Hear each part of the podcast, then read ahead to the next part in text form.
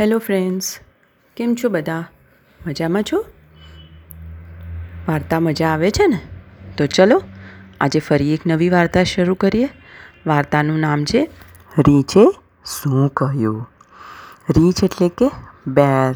બાળકો, તમને બધાને ટેડી બેર તો ગમતા હોય ને?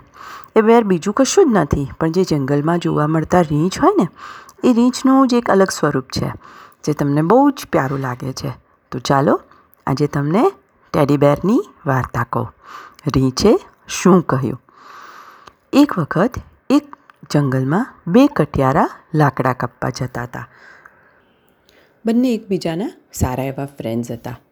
પણ ક્યારેક ક્યારેક કહ્યું છે ને કે મિત્રો પણ એકબીજાની અદેખાય ઈર્ષાઓની વાતો કરતા હોય છે. એકબીજાથી ચડિયાતું કોણ એવી વાતો કરતા હોય છે.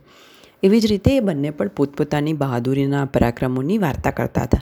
પેલો કે કે હું નાનો હતો ત્યારે આવું કરતો, બીજો કે હું આવું કરતો, ત્રીજો કે હું આવું કરતો, એવી રીતે વાર્તા કરતાં કરતાં બંને જણા ચાલતા હતા. એવામાં અચાનક જ એક રીંછ દેખાયો, જે બંનેની સામે જ આવતું હતું. રીંછ જોઈ અને એમાંથી એક ફ્રેન્ડ્સ તો દોડ્યો. દોડીને ફટાફટ ફટાફટ જ્યાં જગ્યા મળે ત્યાં છુપાઈ ગયો.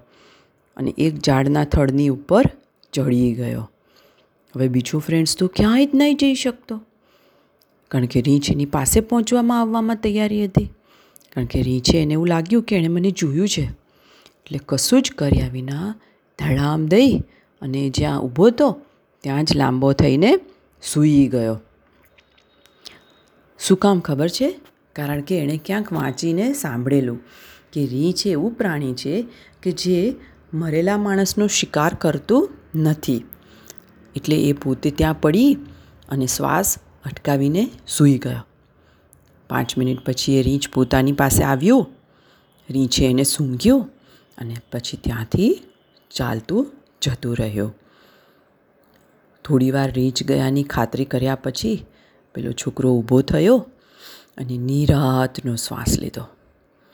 ઊભા થઈ અને આજુબાજુ પોતાના ફ્રેન્ડ્સને શોધ્યો. પણ ફ્રેન્ડ મળ્યો નહીં અને પોતે ત્યાંથી ચાલવા માંડ્યો. થોડો આગળ ગયો હશે ત્યાં એનો પેલો ફ્રેન્ડ એની પાછળ દોડતો દોડતો દોડતો આવ્યો અને કીધું કે, અલ્યા, તું તો બહુ બહાદુર છે. હું તો ઉપર ચડી ગયો. પણ તું સામે સૂઈ રહ્યો. પણ રીચે તને કાનમાં શું કીધું? એ તો કે કે રીંછ તારી પાસેથી તને મૂકીને જતો રહ્યો? તો પેલા માણસે શું કીધું ખબર છે?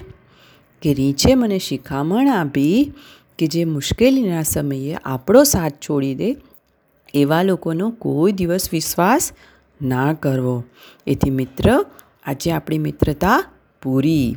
જ્યારે મારે તારી જરૂર હતી, ત્યારે તું ભાગીને તારી જાતને બચાવવામાં મુશ્કુલ થઈ ગયો અને તને એક ક્ષણ પણ મારો વિચાર ના આવ્યો. એટલે હવે આપણી મિત્રતા અહીંયા પૂરી થાય છે. એટલે વાર્તાનો બોધ શું છે બાળકો? કે હંમેશા આપણે આપણા મિત્રને દરેક સમયે સાથ આપવો જોઈએ. દુઃખના સમયમાં જે સાથ આપે તે જ આપણો ખરો મિત્ર. બરાબર ને બાળકો? તો રીચે શું કીધું આપણને? રીચે કીધું કે આપણા ફ્રેન્ડ્સની આપણે હેલ્પ કરવાની.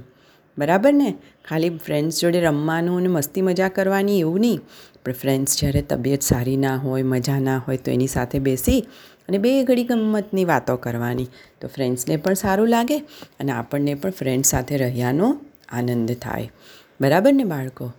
Okay good bye good night do take care of yourself